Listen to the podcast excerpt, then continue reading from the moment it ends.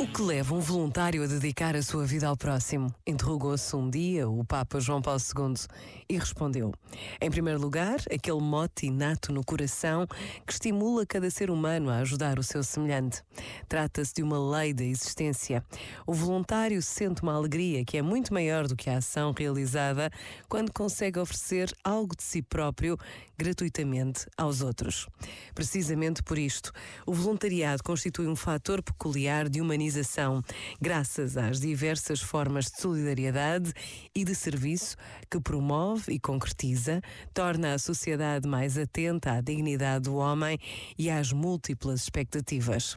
Através da atividade que desempenha, o voluntariado faz a experiência de que só através da dedicação ao próximo a criatura humana se realiza plenamente a si mesma. Este momento está disponível em podcast no site e na app da RGF.